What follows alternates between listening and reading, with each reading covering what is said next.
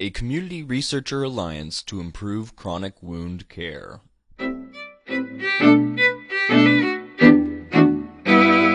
You're listening to Longwoods Radio, your healthcare source for ideas, new policies, and best practices. Ottawa Community Care Access Centre, OCCAC, the home care authority on a region of approximately 750,000 people, became concerned about the growing demand for community care of wounds, burgeoning wound care supply budgets, and a shortage of nurses.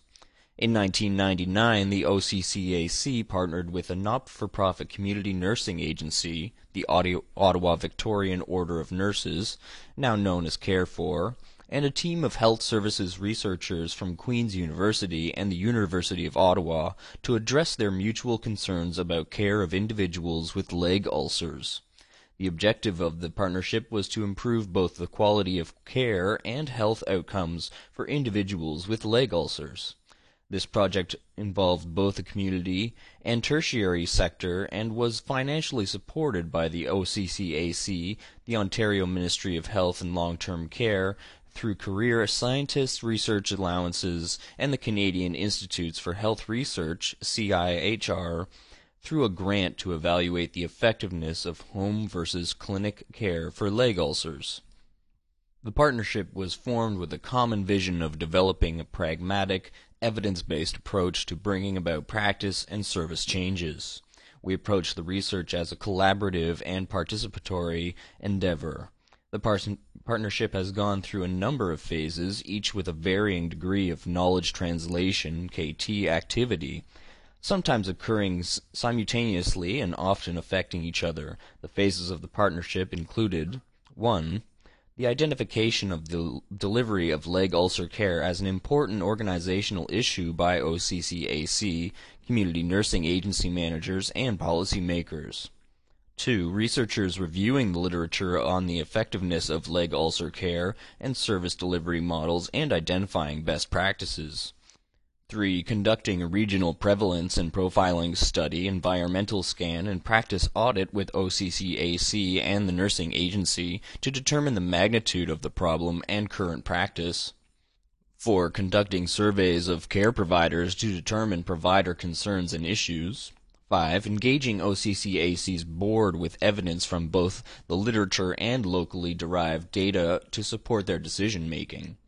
6. Forming an interdisciplinary group of providers and researchers which systematically review the quality and utility of existing practice guideline recommendations and adapted them for local use by creating an evidence-based leg ulcer care protocol. 7. Managers, policymakers, and researchers coming together to redesign the service delivery model to support best practice. A dedicated regional nurse-led leg ulcer team to provide care in home and clinic settings.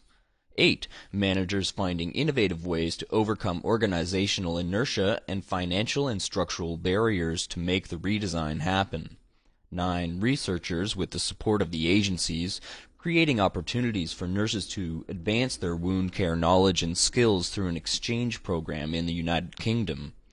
10. Conducting a pre-post study of the impact of the implementation of evidence-based protocol. 11. Using the opportunity of preparing a grant proposal to seek peer-reviewed research funding to coalesce research policy maker synergies. 12. Securing research funding to conduct a randomized controlled trial of the effectiveness of the service model redesign. Results of the KT experience. Qualitative feedback indicated that the partnership process had positive effects for all involved. A review of clients' health records also indicated that the quality of care improved. The results of the pre-post implementation evaluation indicated that the healing rate for leg ulcers at three months increased from 56% from 23% following introduction of the evidence-based protocol, coupled with significant reductions in nursing visits and supply costs. The randomized controlled trial evaluation of the effectiveness of home versus clinic care is in the last year of follow-up, and the results are currently being analyzed. Perhaps most importantly, arrangements have been made to ensure the leg ulcer service will continue to serve the region even though the research study has ended. The methodology used to evaluate and adapt existing guidelines has been adopted by the nursing agency to develop protocols for other conditions.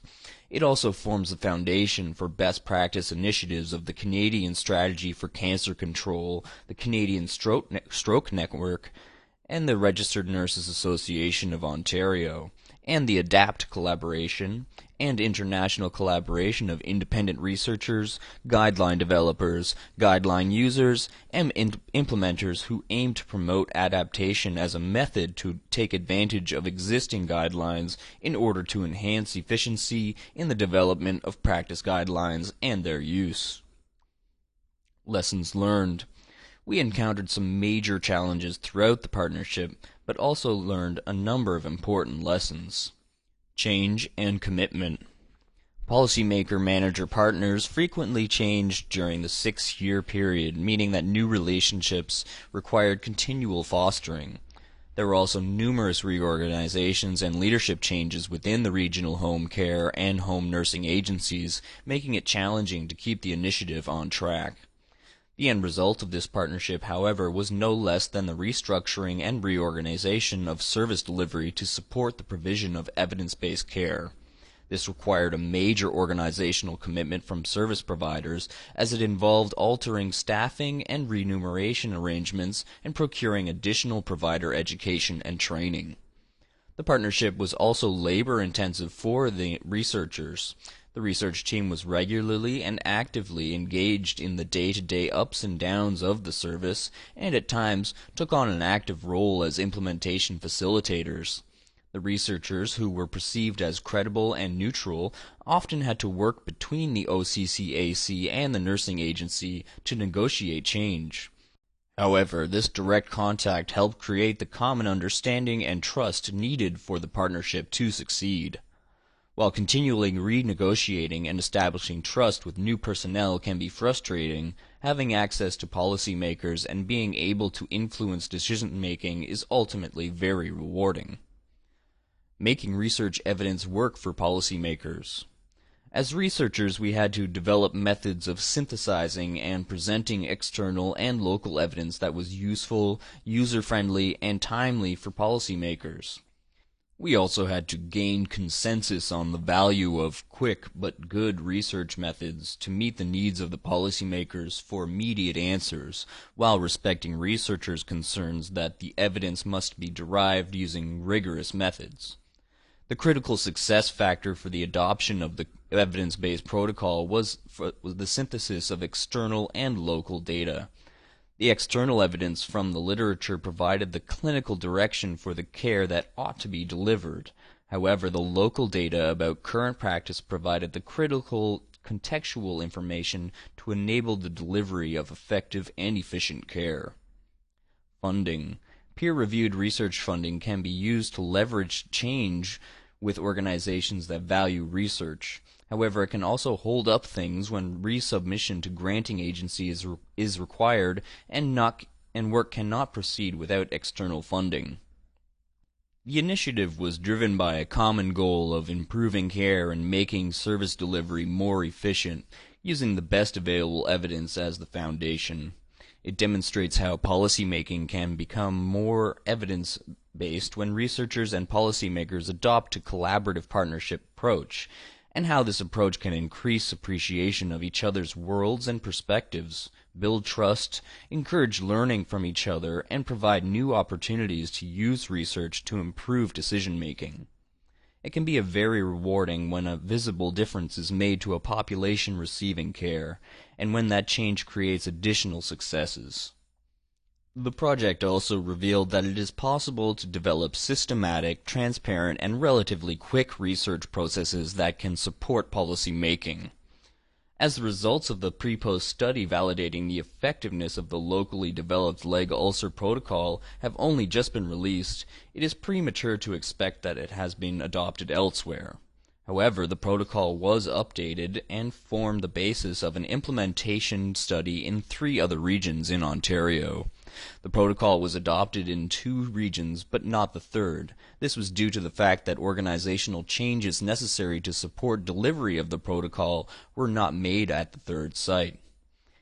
Important implications of this case study for future KT research include the need to focus on researcher policymaker relationships and the factors that promote or hinder the development or of effective relationships, methods for th- synthesizing external and local data for policymakers, and the role of researchers as change agents and implementation facilitators.